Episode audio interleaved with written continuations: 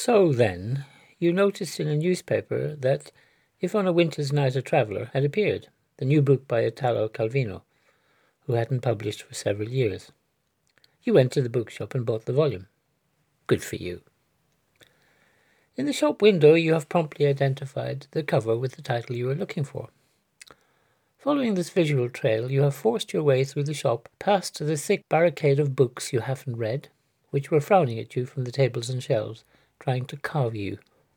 But you know you must never allow yourself to be awed, that among them there extend for acres and acres the books you needn't read, the books made for purposes other than reading, books read even before you open them, since they belong to the category of books read before being written, and thus you pass the outer girdle of ramparts. But then you are attacked by the infantry of the books that, if you had more than one life, you would certainly also read, but unfortunately your days are numbered. With a rapid maneuver, you bypass them and move into the phalanxes of the books you mean to read, but there are others you must read first. The books too expensive now, and you wait till they're remaindered. The books ditto when they come out in paperback. Books you can borrow from somebody. Books that everybody's read, so it's as if you had read them too.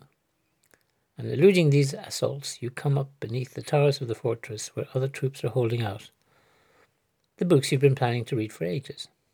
The books you've been hunting for years without success. The books dealing with something you're working on at the moment. The books you want to own so they'll be handy just in case. The books you could put aside maybe to read this summer. The books you need to go with other books on your shelves.